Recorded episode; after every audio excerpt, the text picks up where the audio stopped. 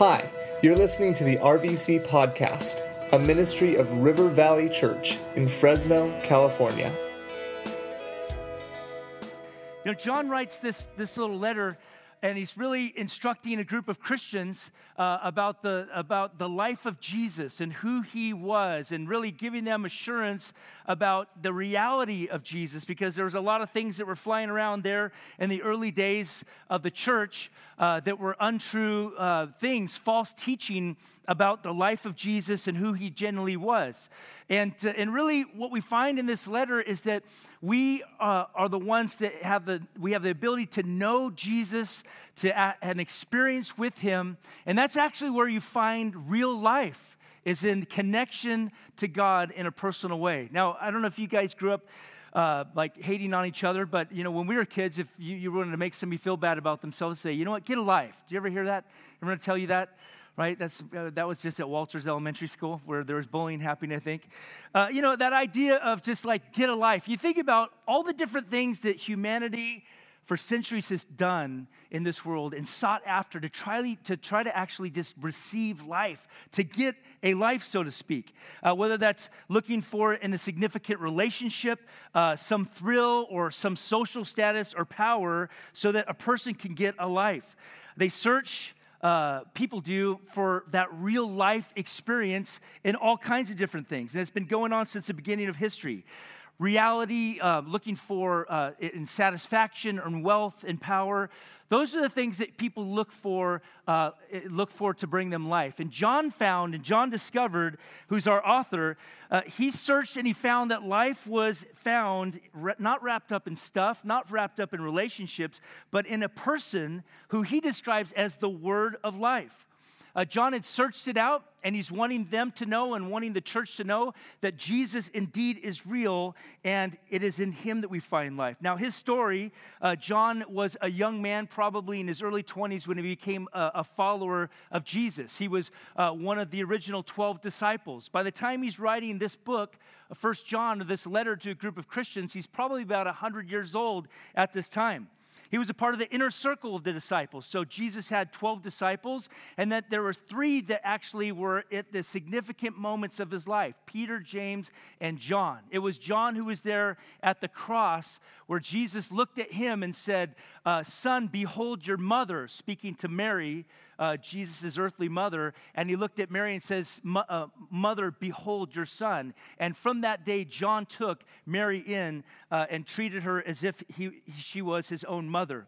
He was uh, an eyewitness to the life, miracles, teaching, death, and resurrection of Jesus Christ. He was known as the apostle of love. In fact, at this time uh, of when he was writing this, there were stories that circled around the early church that, that they used to carry John around because he was so old, and, uh, and he would just look down at, at people and he would tell them, Little children, love one another, for God is love. And that's actually some of the things that we learn in this book.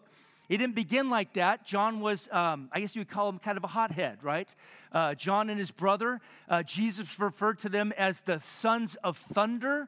Um, so when they walked into the room, thunderstruck, uh, thunderstruck from ACDC would play apparently, and uh, you know maybe that was a little bit made up, but they're about the same age, I think, ACDC and John.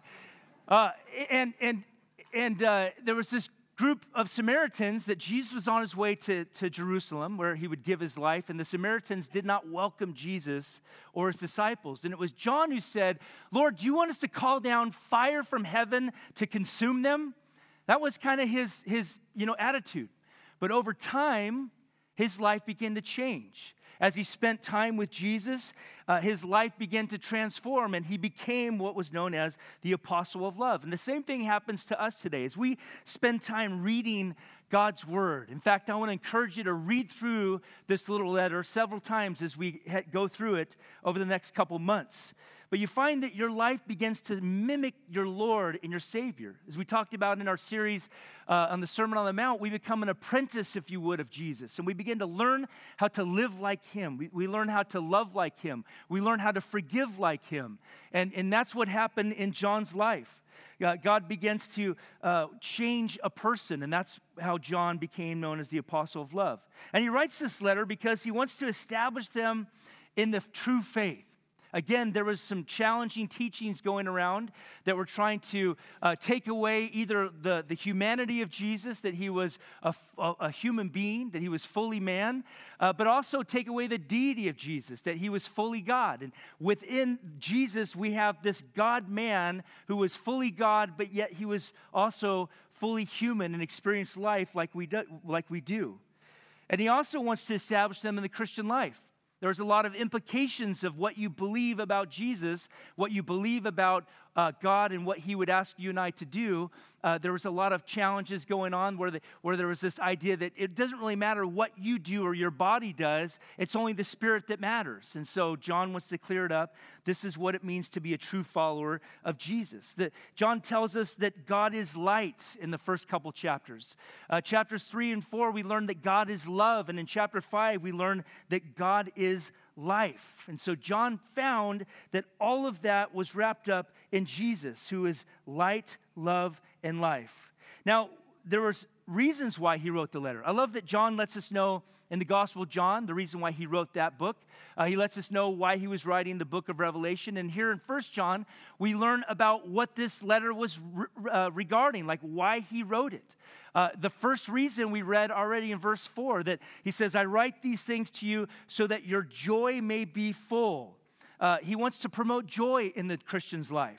Uh, this is a, a, a, family letter, and he realizes that there's a lot of believers who are struggling, they're confused, and they've sort of lost their joy in the relationship with God. The Bible tells us that uh, happy are the people whose God is the Lord. That would be a challenge for you and I this morning, is just where you are in your realm of experiencing the joy that God wants you and I to have. He also tells us in chapter 2 that he wrote this book so that we may not sin. God uh, wants you and I to actually leave a life of sin. Now, a Christian will never be sinless, right? You'll never get to this spot where you never sin, you never uh, disobey God or dishonor God. That, that doesn't happen for us. But a Christian does sin less. John's a pastor. In fact, we uh, read historically that he became the pastor of the church in Ephesus in his later years. And, and as a pastor, he knows the destructive nature of sin. You think about your own life and the things that have come to your life because you decided to cross a line and dishonor God. Has anything ever good happened in your life because of sin? I'll just answer for you no, right? There's nothing that good happens for that. So he says, I write these things to you so that you may not sin. And when Christ came to this earth, he took away the penalty of our sin when he died on the cross, but he also took away the power of sin in our lives. And so we'll learn about that as he tells us that he's written this letter to help us to sin no more. And the last reason he writes is in chapter 5, verse 13. He says, I write these things to you who believe in the name of the Son of God, that you might have uh, that you might know that you have eternal life. So he writes to them and to us to provide assurance of salvation. Boy, to be able to know that you're saved this morning, to know that you have a relationship with Jesus, to know that your sins are forgiven and covered, that when you take your last breath on this planet, you will take your very next in the very presence of God, and He alone is the one who provided salvation for you. So He wants them to have assurance, and He wants you and I to have assurance as well. These reasons to bring fullness of joy, freedom from sin, assurance of salvation. There's a great verse in Isaiah that, uh, the, uh, that God lets the, the prophet Isaiah know to speak to the children of Israel. He says this For as the rain and the snow comes down from heaven, and do not return there, but water the earth, making it bring, bring forth and sprout, giving seed to the sower and bread to the eater, so shall my word be that goes out from my mouth. It shall not return to me empty but it shall accomplish that which I purpose and shall succeed in the thing for which I sent it. What is God saying? He's saying that when He sends His word, there's purpose in it. There's power in God's word. I'm excited for you and I as a church family to read this book together, to study it week after week, because God's word does not return void. Amen? It changes our life. And my encouragement to you is to be a lover of God's word, a reader of God's word, and may God bless us as we, be, be we approach this letter together. So now we get into it. Verse uh, 1, 2, 3, and 4. We read that, that John just doesn't have an intro. He doesn't say, hey guys, it's John. He just starts out. and he starts to describe the, the word of life. In fact, there are two things that happen in this first section. Number one is the word of life is revealed according to John, and the word of life is experienced in our lives. First, he deals with how the word was revealed. John had a first experience, firsthand experience with Jesus from the beginning of his ministry, and he begins with these words, that which was from the beginning. He's speaking of Jesus. And we think about like the beginning, the beginning of what? Was it the beginning of his ministry? No. Was it the beginning when he was born? Uh, here we are celebrating or talking about the, you know, the, the coming of the, the Messiah, uh, something we celebrate on Christmas? No. What John is referring to is the fact that that which was from the beginning, the word of life, the eternal one, before there was anything that ever happened, he was there, he existed. The triune Godhead, the Father, the Son, and the Spirit, always existed forever. Now, that's kind of hard for us to grasp. Uh, sometimes I'll have you know a parent come up to me and say, "Hey, my child has a question for you." They ask me a question, and I'm like, "You know what? I got to do a mic check.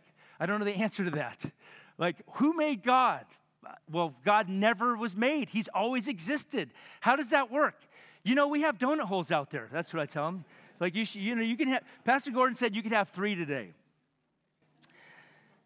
Before anything existed, he was there from eternity. And John says that we experienced him, we heard him, we saw him. He says we looked upon him. It's a, it's a Greek word, theomai. It's where we get our word theater. It means we stared and we looked and we studied and we examined. And the fourth part, he says, and we handled him. We physically touched God with a body. When John stared at him, loving, serving, giving, healing, he saw him beaten, suffer, bleed, die, and he saw and handled the resurrected body of Jesus Christ. And John refers to him as the word of life. Now, words reveal how people feel, right? What people think. Jesus is God's word. He's uh, the communication if, that, that God wants us to know who He is and what He's about. Jesus is exactly who God is. In fact, Jesus told Thomas's disciples that if you've seen me, you've seen the Father. He's the exact representation of God and and and uh, that you know god is communicating this is who i am. This is how i feel. This is what i'm like. And when you see read through the gospels matthew mark luke and john you begin to see oh this is god's nature. This is god's uh, who god is in the life of jesus. Uh, john in the book of John, the, the Gospel of John, he refers to Jesus as the Word. In the beginning was the Word, and the Word was with God, and the Word was God. In the book of Revelation, Jesus is called the Word of God, but now John in this letter calls him the Word of life. In verse 2, he says, And we've come to bear witness that, that this God from eternity has now been manifested to us. The life was made manifest, and we've heard it and seen it and testify and proclaim to you the eternal life. That word manifested, it means that he was revealed. He came out into the open to appear and to be made visible. In John's gospel, he says that the word was with God and the word was God there in the beginning. And then in verse 14, he says this And the word became flesh and dwelt among us, and we have seen his glory, glory as the only Son from the Father, full of grace and truth. So 2,000 years ago, the eternal one, the word of life, entered into this, this arena called life here on planet Earth. And John describes in verse 14 of the Gospel of John that he tabernacled among us. He took on a human body and he began to live the life that none of us could live. Ultimately, to lay his life down on the cross and to rise again from the dead so that he could uh, offer pardon and forgiveness and grace and mercy to everyone who calls upon him. So John says, guys, all of this is uh, this eternal one. He came and he entered into our life here on planet Earth. We heard him, he was visible, he was tangible, this manifestation of the eternal life. Jesus is real. Now, again, there was false teaching that was spreading around from a group called the Gnostics. They had this superior knowledge. They thought the apostles were naive. And, uh, and, and they would say that Jesus might be God, but he's not human. That's why John went over and over and over again, like, we've seen him. right? We touched him, we heard him, we gazed upon him. And he repeats that over and over because he wants you and I to know that he was, yes, fully God, but he was also fully human. And they had this thought that, well, he was a phantom. The disciples saw him and his resurrected body, but he was really just sort of a ghost. And that's why Jesus even lets us know, you know, his disciples were kind of freaked out, right, after Jesus had risen from the dead. And, uh, and so he's like, guys, come, put your, you know, put your hand where my, my, my hands were pierced and feel where I was pierced in the side. Like, guys, I have a body. He says, do you have any food around here? They're like, here, we've got a Pop-Tart. Eat this Pop. No, it's like fish, I think they gave him. And, uh, and, and so he ate there, and they're just like freaking out because his resurrected body, it was tangible and they felt his resurrected body. And so he's letting them know, guys, you've been hearing some bogus stuff. You've been hearing some things that are not true, and these things are important to the Christian faith. So he clears it up in the beginning of this uh, first century of the church. He wants to refute those claims, this false teaching that was spread around. These Gnostics, they were supposedly that had they had like superior knowledge, right? And their teaching was that matter was evil. So if matter is evil, right, then Jesus could not have had a real body because how could God embody something that was evil? And the other implication is that if, you if matter is evil, your, your bodies are evil too, by the way, um, is what they would say. Uh, depends on what you eat later on today. You might be accurate. Your body is evil. You shouldn't have eaten that. The idea is that it doesn't matter what I do, Okay, translation commit adultery, steal, do something that God's word uh, would say would be uh, wrong and sinful. Well, it doesn't matter because my spirit didn't do it, right? Like, I, am you know, it, it wasn't, I didn't really hit my brother, right? Because my spirit didn't hit my brother. It was my body that did it, mom. I know, what's the problem? Why are you taking away my Xbox? So John says, no, guys, Jesus had a real body, and it's going to mean something to your own particular life so he wants to clear it up. They denied the divine human person of Jesus. And by the way, every false uh, teaching, every false religion is going to attack the person and work of Jesus Christ. I, I got, uh, I flew home from San Diego a couple weeks back and uh, got picked up by an Uber. By the way, you can't get an Uber at the airport. Does anyone know you, know? you guys know this, right? I had to like walk over like to winery to get my Uber guy to come and pick me up. I might, might as well walk home. And uh, it's, I don't know, maybe you guys could write me a little note, let me know what happened. Like, did Uber get in trouble? I don't know. But, anyways, guy picks me up there on the street. I'm sweating. And uh, driving me home. And there's occasionally times I don't want to let people know I'm a pastor. Uh, just you know, I'm a selfish human being sometimes. And because uh, I know that if, you know, like, so, anyways, he and I sat out in front of my house for an hour uh, because I let him know I was a pastor. And uh, we had a great conversation. Um, it was actually a great conversation. You got to share the gospel with him, and we talked about Jesus. And, and he has this kind of belief that he's gained from some false you know, religions out there that, that, that Jesus is not God. God is Yahweh, but Jesus is not God. Jesus is a created being, or he, he might have been a thought of God's, and he came into this world, right? And he was used by God, but he's not actually God. And so, you know, begin to point to him, you know, like, open the Bible. And here's what Jesus referred to himself as. And this is what the scriptures say. Like every false teaching, somebody comes knocking on your door and they don't have like thin mints or something from the, uh, you know, the, uh, the, what do you call them? Thank you. I was to say Rugrats, but that was like a, no idea what, the, the, uh, it's a cartoon my kids used to watch. Uh, if they got no thin mints, it's like, listen, they would say, oh, here's a magazine. Oh, here's what my church believes. Who is Jesus?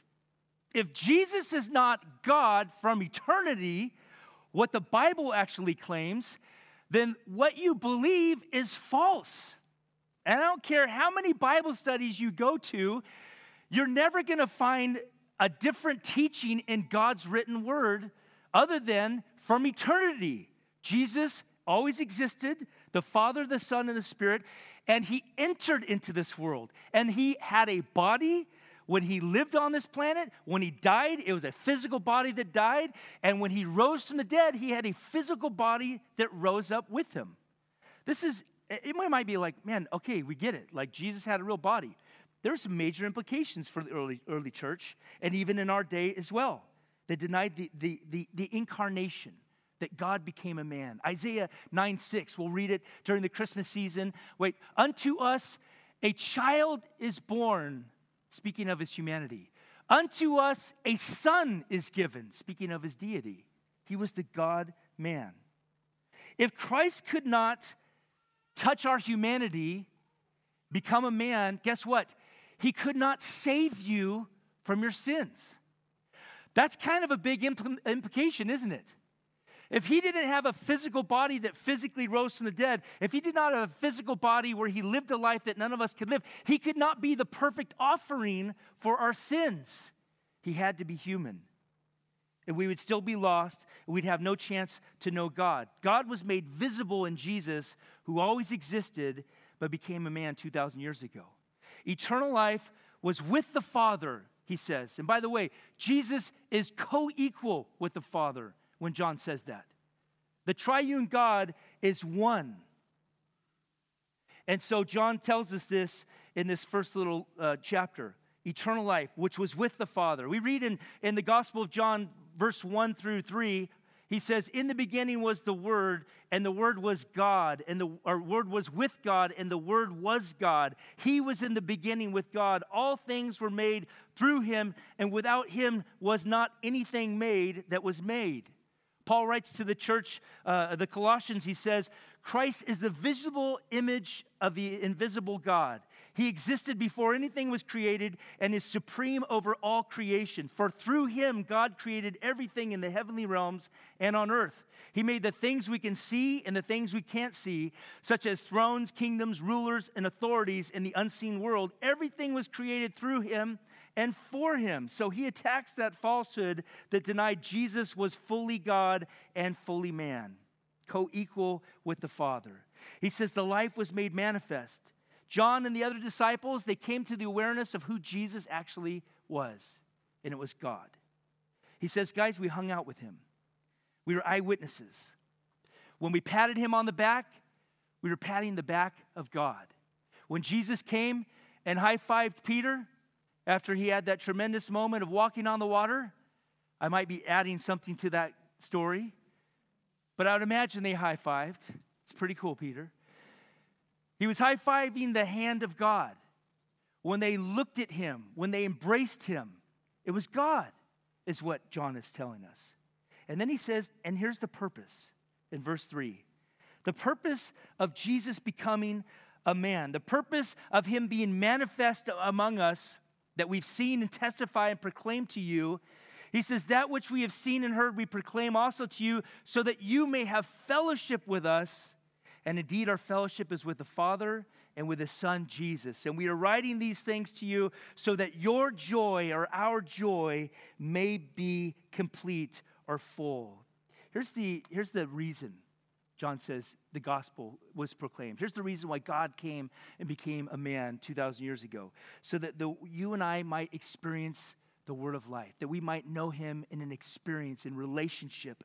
A church goer can know about God and know about Jesus, but a born again child of God knows him intimately.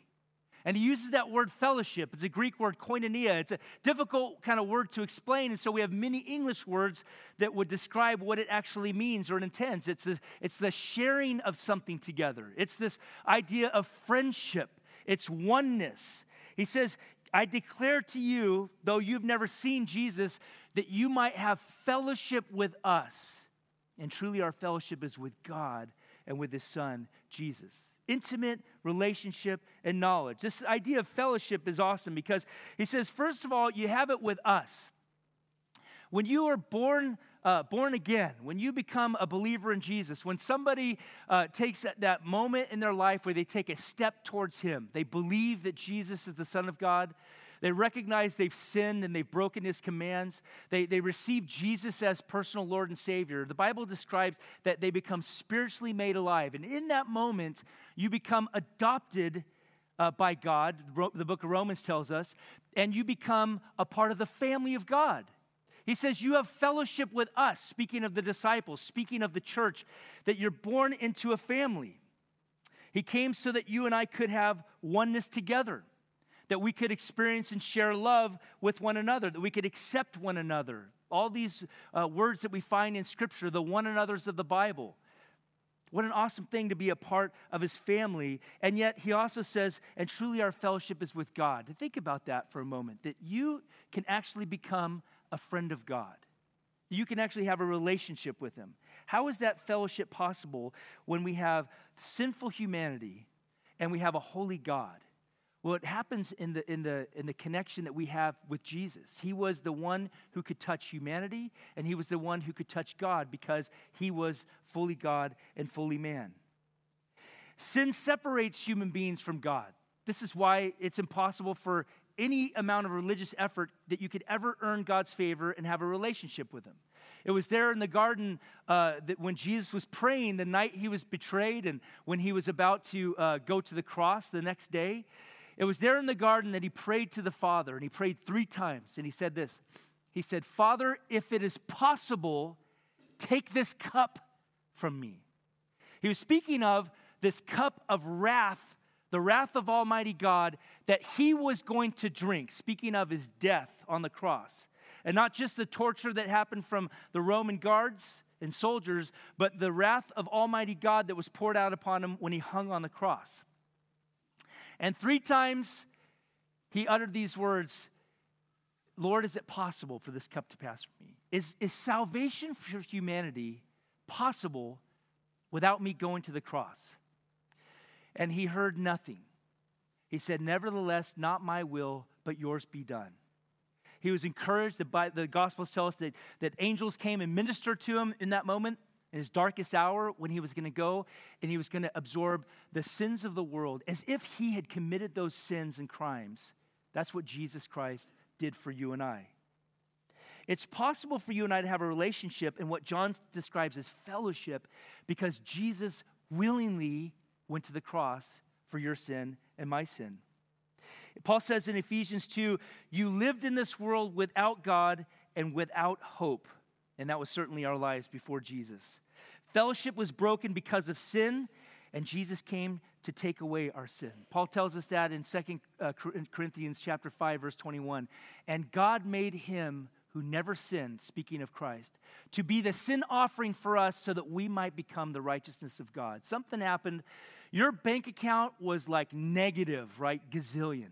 Like you were spiritually bankrupt, and so was I. And when Jesus went to the cross, not only did he cancel your debt of sin, right, went to zero. Wouldn't that be awesome? You click on your app and you're like, oh my gosh, I'm negative $10,000 in my bank. And you say, like, you know, refresh. Boom, I got, it goes to zero. You refresh again. Boom, I got a billion dollars in my bank account. You're like, what bank do you go to? Citibank and their app is always broken around 10 o'clock at night, just in case you're wondering. So if you work at Citibank, we would like to get that thing fixed, okay? What Jesus did was he canceled your debt, but then he gave you all of his righteousness. Think about this for a moment. This morning, when God looks down upon believers in this room, he looks upon you as if you had the very righteousness of Jesus, as, as if you were Jesus himself. That's what John's describing. He says, now you can have fellowship with God because of what he has done for you and I.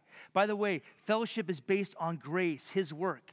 Religion is human beings' attempt to reach God. The gospel says that God became a man to reach us, and he makes us alive. He brings us into his family, and now we have fellowship with him.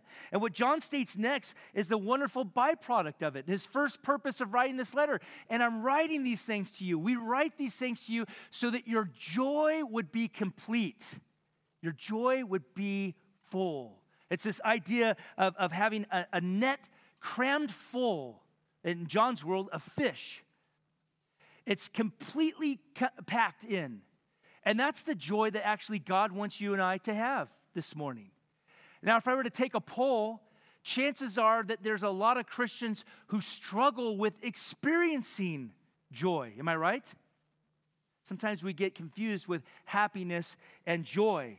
John says, I, I, want you to be filled with joy. Never has there been a time in the history of our world where we've had more things accessible to us to bring happiness, right, and joy to our lives. Human beings have been searching for it for years in pleasure, but it's not real joy because real joy is independent of our circumstances. Happiness is based on the happenings of your life, right? So I tell you know, if you're like, hey, I got a brand new car. Oh, I'm so happy. And there you are whistling down the road and you take a selfie and you crash it into a tree. Well, now you're not so happy, right? You meet with somebody and they say, Man, I'm just so bummed out. What's going on? Oh, I'm in debt, and the repo man, they're going to come and take away my car and all this stuff. You're like, You know what? Sit down. I'm going to write you a check right now. You write them a check for $20,000. Oh my gosh, I'm so happy. And then they go to the bank, they try to cash it, and it's a check bounce, right? Now they're really sad again. You go up and down like that in life. So do I. Our problem is, is that we're not tapping into the source where ultimate joy is found, and that is in fellowship with God, in right relationship with Jesus Christ. I don't know if you can remember when you became a follower of Jesus, but you know what happens is that you, you kind of live long enough as a Christian like new Christians are awesome. They're super excited about Jesus, right? They're excited about a Bible. They're excited about learning about him. And then they, they sit next to, you know, Christians that are seasoned believers, like, well, don't worry, it'll wear off. You know what I mean? Thank you for that encouragement. right? It's like Debbie Downer, like, well, you'll, you'll get, some of your prayers won't be answered, and whatever, you know, we are. So dumb. I have no idea why we forget the, man, the joy of knowing God. We just get slammed busy in life and we forget the things that are truly important. Here's what, here's what John is describing saying, guys, joy is independent of circumstances, it's in the realm of the spirit, it's in the spiritual realm. It's, it's directly connected to your connection to God. Jesus told us this in John 15. He says, These things I've spoken to you that, my, that, that may remain in you and that your joy may be full. Our joy is connected to our relationship with God. When I was a, little kid, uh, me and my best pal Trav, we uh, lived down street from each other. Over by River Park, you know, there was this like this ponding basin, you know, so it was like there was nothing out there. We were probably like six or seven years old. We take our BB guns out there. Now, this is back in the good old days, right? You could like put your BB gun right, you know, like make a holster for it on your BMX bike. And so that we're, there we were riding our, you know, BMX bikes. We got and police would just drive by us and we would just wave, you know what I mean? What are you guys doing? Oh, we're going hunting in the field with our BB guns. One day we decided to take this uh, blow up inflatable, you know, boat. And uh, so we throw it over the fence. We should probably call my mom, uh, call the, uh, you know, uh, CPS on my mom right now for letting us. What are you guys doing? We're taking a boat. We're going to go over a fence illegally, and we're going to go out in the middle of this ponding basin that was filled with water at six or seven years old with our guns right? One of those great days? No cell phones. It's like, dude, your mom had to yell down the street, hey, dinner's on the table. And it's like, okay, here we go. Now it's like a text, a text, you know what I mean? They, they know where your phone is and stuff. Anyways. Uh, well, okay. Uh, oh, yeah, there we are in the middle of this body of water. And it starts to sink. So we'd forgotten to see if there's any holes in this boat. You know what I mean? And uh, we made it. Obviously, we made it out and learned our lesson. But the, the, what it brings me to remember is the fact that there's so many things that are trying to sort of sink your joy. Trials. You know, when you're going through a trial and you keep your eyes on Jesus, even though the circumstances stink, you can have joy. But when you take your eyes off of, the circ- uh, off of God and you start looking at your circumstances, well, all of a sudden your joy starts to depart. Circumstances in life, hard times, they try to rob us of joy. We lose sight of God and what He's doing through it. And our hope begins to be fixed upon the things of this earth, earthly realm stuff, and not heavenly things and God Himself.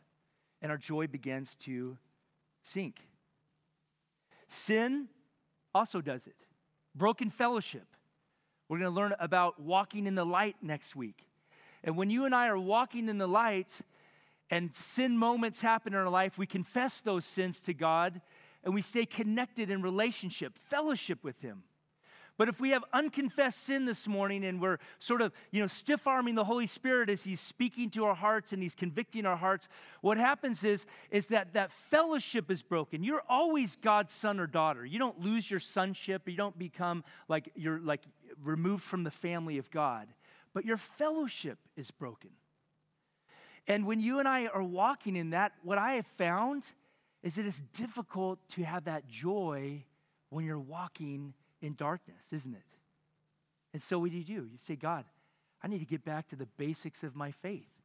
You came, John felt you, John heard you. He proclaimed the gospel message that the word of life, the eternal one who is with the Father, he entered into our time domain. He lived a perfect life. He died on the cross. He physically rose from the dead so that I could have fellowship with God and know him personally, friendship with him.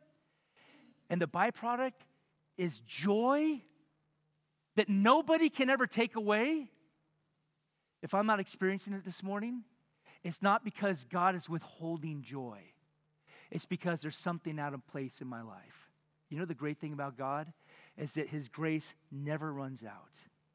And you get that realignment moment even now, and you say, God, I need to get back to the basics and walk with you and know you and find joy in my relationship with you. You go to the Lord, you call upon Him, you confess your sins. David did that in Psalm 51, his confession psalm, after he had betrayed the nation, after he had dishonored God, he had committed adultery with Bathsheba, he had had her husband murdered,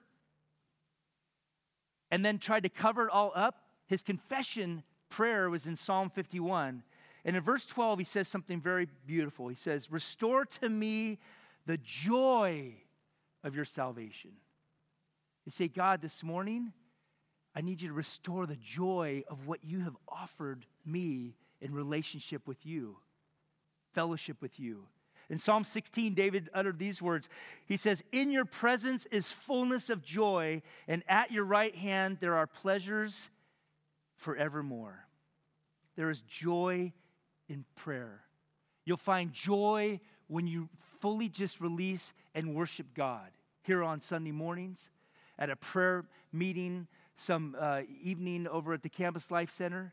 When you're worshiping God in your car, when you're spending time in His Word, you will find that that joy will emerge in your life. I remember the joy that came when I got saved. This was now three decades back. But it, I get little glimpses of it. I get little glimpses of. The other night, in our small group, uh, one of our young people was reading a, one of my an old Bible I have. It was a King James Bible, so we thought it would be fun to listen to, uh, you know, King James uh, language. If it's good enough for Paul, it's good enough for us, right? And uh, so. Uh, so he was reading it, and there was like a little note that uh, that I had written. Now this would have been about 25 years ago in there, and he said, "Oh man, this little note here." And and I, and I listened to it. and I'm like, "What a wise young Christian man who wrote that there." And, and, and my thought was like, dang, you look, you sounded like you were actually pretty excited about Jesus and the things of God at that season of your life. You ever get that whiff of a kind of a, um, like a, a, a like an, an, old smell that you go like, oh my gosh, this reminds me of this day. Like every time, sometimes I'll, I'll smell Obsession, that cologne. Remember that, right? And I'd think about like you know uh, Winter Formal in 1986 with my wife Tammy. So I'm like Drakkar. I didn't never wore that, so you don't have to worry about that.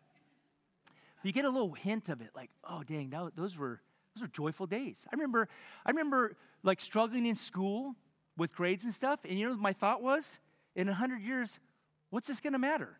You know what my mom said to that? Like, that's the dumbest thing I've ever heard. I'm like, well, kindergarten teacher, whatever.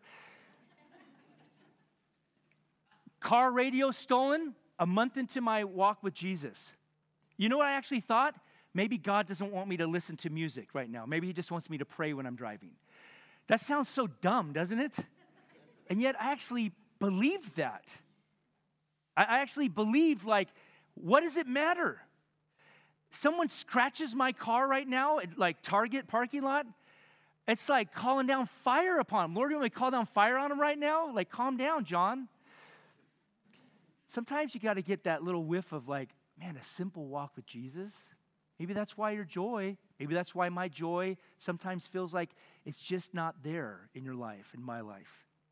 To walk with God, nights up studying God's word. You remember those moments where you're just like, man, I just want to read God's word? a class had canceled and you're just like, oh, I can't wait to go to a coffee shop and devour God's word worshiping God, spending nights, you know, praying with your friends, you know, together. Like those, those early days of your walk with God, you say, man, that brought so much joy to my life. You know, there's a great story in the Bible where uh, it was Elisha was, uh, they were building a cool prophet house, you know, uh, where all the young prophets, you know, the guys were in school and studying. God's law. And, uh, and, and so one guy was chopping wood, you know what I mean? And the axe head fell into the water. He goes up to Elisha and says, You know, alas, master, I borrowed this axe. And they're going to be super mad at me because I, you know, it fell into the water. And, uh, and this miracle happens. Elisha goes back to the spot. says, Well, where did you drop it? And, and, and he you know, prays, and all of a sudden the axe head floats, you know what I mean? Which is pretty awesome. But wouldn't that be cool to do that? Like, hey, everybody, gather around at the, uh, you know, office, you know, little room and say, hey, guys, watch this. Throw some iron in the water. It starts to rise up. And I was like, okay, holy man. The idea was, is that uh, what I love about the story is, is, is he asked him, where'd you drop it? Can you think about like an area, a time in your life where you go, man, this was like really exciting times with me and Jesus? You say, well, where did you drop it? What were you doing at that time? Were you getting up extra early and spending time in prayer? Were you uh, committing your life to reading God's word on a daily, consistent basis? Did you carve out time to worship Him and pray to Him and journal your thoughts and your, and your prayers to God? I can promise you, if you could think back at a time in your life like that, that the only thing that you need to get, your circumstances aren't going to change. You just go back to doing what you were doing where you found that joy. John makes it clear that God desires you and I to experience joy based on our fellowship with God. What do you need to do to get back to that spot? Have you departed from a simple faith? Have you lost closeness with Jesus? No longer finding time with, for Him in your life? Man, get back to that. You know, we've been saying this the last couple weeks together, and team's going to come and lead us in song. We're going to encourage you guys to go and have some fun and eat some great food and play some football outside. But, but you get back to that place we've said this over and over the last few weeks where Jesus and knowing Him is your master passion in life. It's the greatest exciting thing in your life, like to know Him, to walk with Him. And you get back to that spot. And I promise you, you will find real joy that's not based on circumstances, will emerge in your life once again and you'll experience that joy because you have that fellowship and that closeness, not only with God, but with your brothers and sisters as well. You know, this morning, as, a, as we get ready to close out our time and worship Him through song once again, let me encourage you, if you don't know Him today, that you would commit your life to Him, that you would surrender your life to Him. As I mentioned three decades back, I came to that place in my life where I realized that this world was, offering me was bogus, it wasn't real. I realized that my, what I needed in my life was a relationship and a true connection with God through Jesus Christ. And I came to that place in my life where I realized that I had sinned and I had broken God's commands, and that Jesus Christ came to this earth to pay for my sins personally. And as he died and as he rose from the dead, he offers eternal life to all who would call upon him by faith. Millions of Christians around this globe for centuries have come to that spot in their life where they say, Jesus, I'm ready to surrender to you. Jesus, I want you to be my friend. Jesus, I want my sins forgiven, and I want to begin a relationship with you today.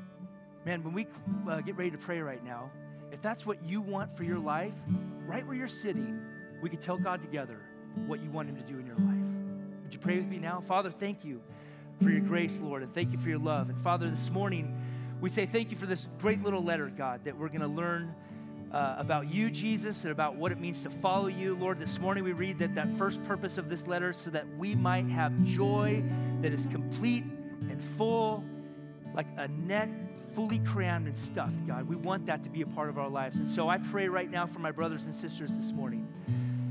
Lord, those that perhaps have a little bit of uh, just, a, just a leak in their lives, so to speak, circumstances, their eyes are on other things. Perhaps they've been wandering back into a life of the flesh.